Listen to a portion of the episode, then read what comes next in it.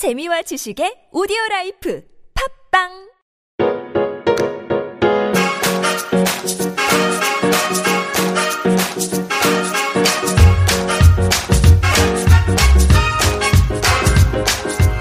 최종 의견에서 진행된 법률 상담만을 정리해 선보이는 최종 의견 법률 상담입니다. 이번 상담은 2018년 6월 1일 최종 의견 135회에서 방송되었습니다. 원룸 건물주가 대출받을 때 전세 계약이 아닌 월세 계약으로 신고해서 세입자들이 전세금을 떼이게 된 경우에 대해 이야기 나눴습니다. 최종 의견에 사연을 보내주세요. 법률 상담해드립니다. 파이널 골뱅이 ss.co.kr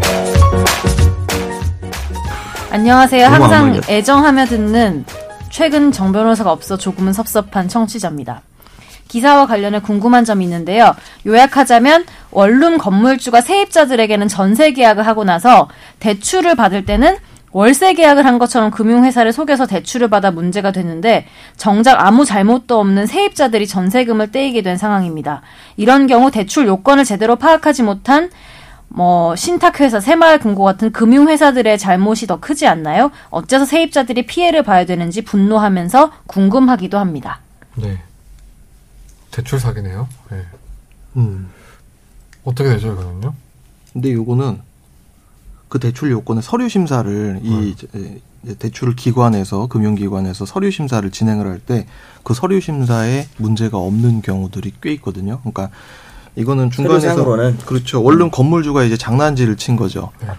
실제로는 전세 계약한다고 해놓고 월세 계약에 맞춰서 계약서를 또 하나 만드는 거죠. 이그 가라 계약서를 만들어 가지고 제출하는 과정에서 아 이렇게 하면 좀 더 싸게 해주겠다라는 식으로 막 꼬셔가지고 음. 뭐 인- 인감 증명도 받고 서류상으로 뭔가 문제 없는 듯이 장난을 치는 경우들이 있어요. 근데 제가 이 사건에 어떤 케이스에 해당하는지는 잘은 모르겠어요. 뭐 근데. 그거야 지금 이상민 변호사님이 말한 사례야 이제 그 세입자들한테도 이제 큰 책임이 있으니까 이 예. 계약서 자체는 이제 당사자들이 했으니까 은행 측에서 모를 수 있는데 예. 예를 들어서 반대의 경우 그냥 집주인이 그냥 가라 계약서를 해가지고 가라 계약서. 네.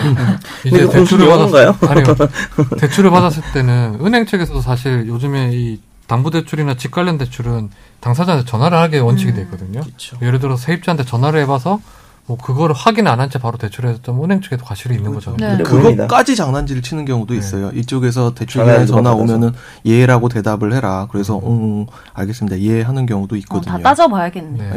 예. 그 만약에 이상민 변호사님이 말한 케이스라면 이제 당연히 세입자한테도 이제 책임 어느 정도 있겠죠. 계약서 그 가짜 계약서를 만들어준 책임이 있으니까 그러니까 반대로 이제 그런 게 아니라면 이제 세입자들보다는 은행 측에 책임이 있는 거겠죠. 그러니까 은행이 선관주의 의무를 다 했는지 네. 선량한 관리자의 의무를 다 해가지고 대출 업무를 실행했는지가 문제됩니다. 네. 만약 이거를 그 금융회사의 대출 담당자가 어떤 원룸 건물주하고 짜고 했다 이러면 이제 업무상 배임이라는 음. 또 다른 이슈가 그렇죠. 발생하게 되고요. 예. 이건 약간 구체적인 케이스에 따라 달라지겠어요. 네. 케바케. 맞아요. 저도 줄임말 써보고 싶었어요. 원래 많이 쓰잖아요. 케바케. 와 진짜 아바 안 해요.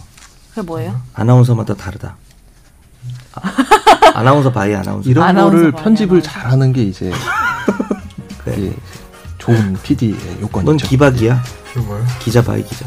원래 다 그렇게 써요 요즘에 사바사 사람 다 사람마다 다르다. 뭐 그렇게 대단히 웃기려고 한 건 아닙니다. 네.